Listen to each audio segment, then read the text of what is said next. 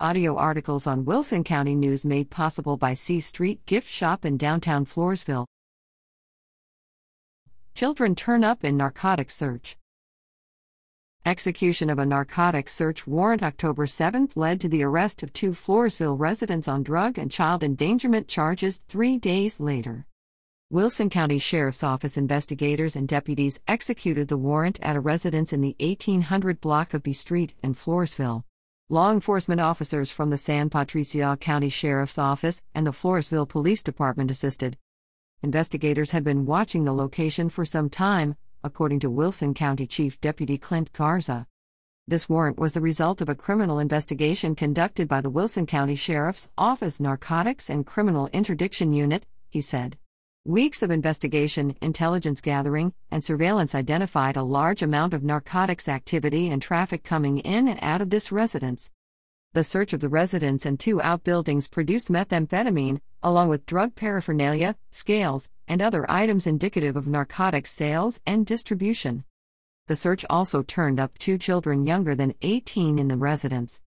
We contacted the CPS, Child Protective Services, hotline and made a referral for services, Garza told the Wilson County News.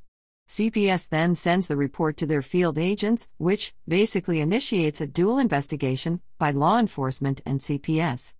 A woman, identified as Jennifer Diane Goodwin, 36, of Floresville, also was found at the scene.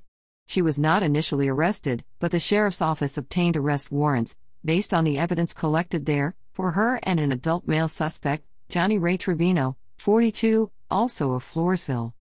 Wilson County deputies arrested Goodwin October 10. Trevino turned himself in a little later the same day.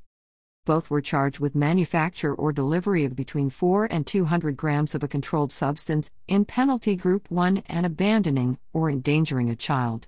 What is a penalty group? The penalty for a drug crime partially depends on which controlled substance is involved. Most controlled substances other than marijuana are categorized into penalty groups.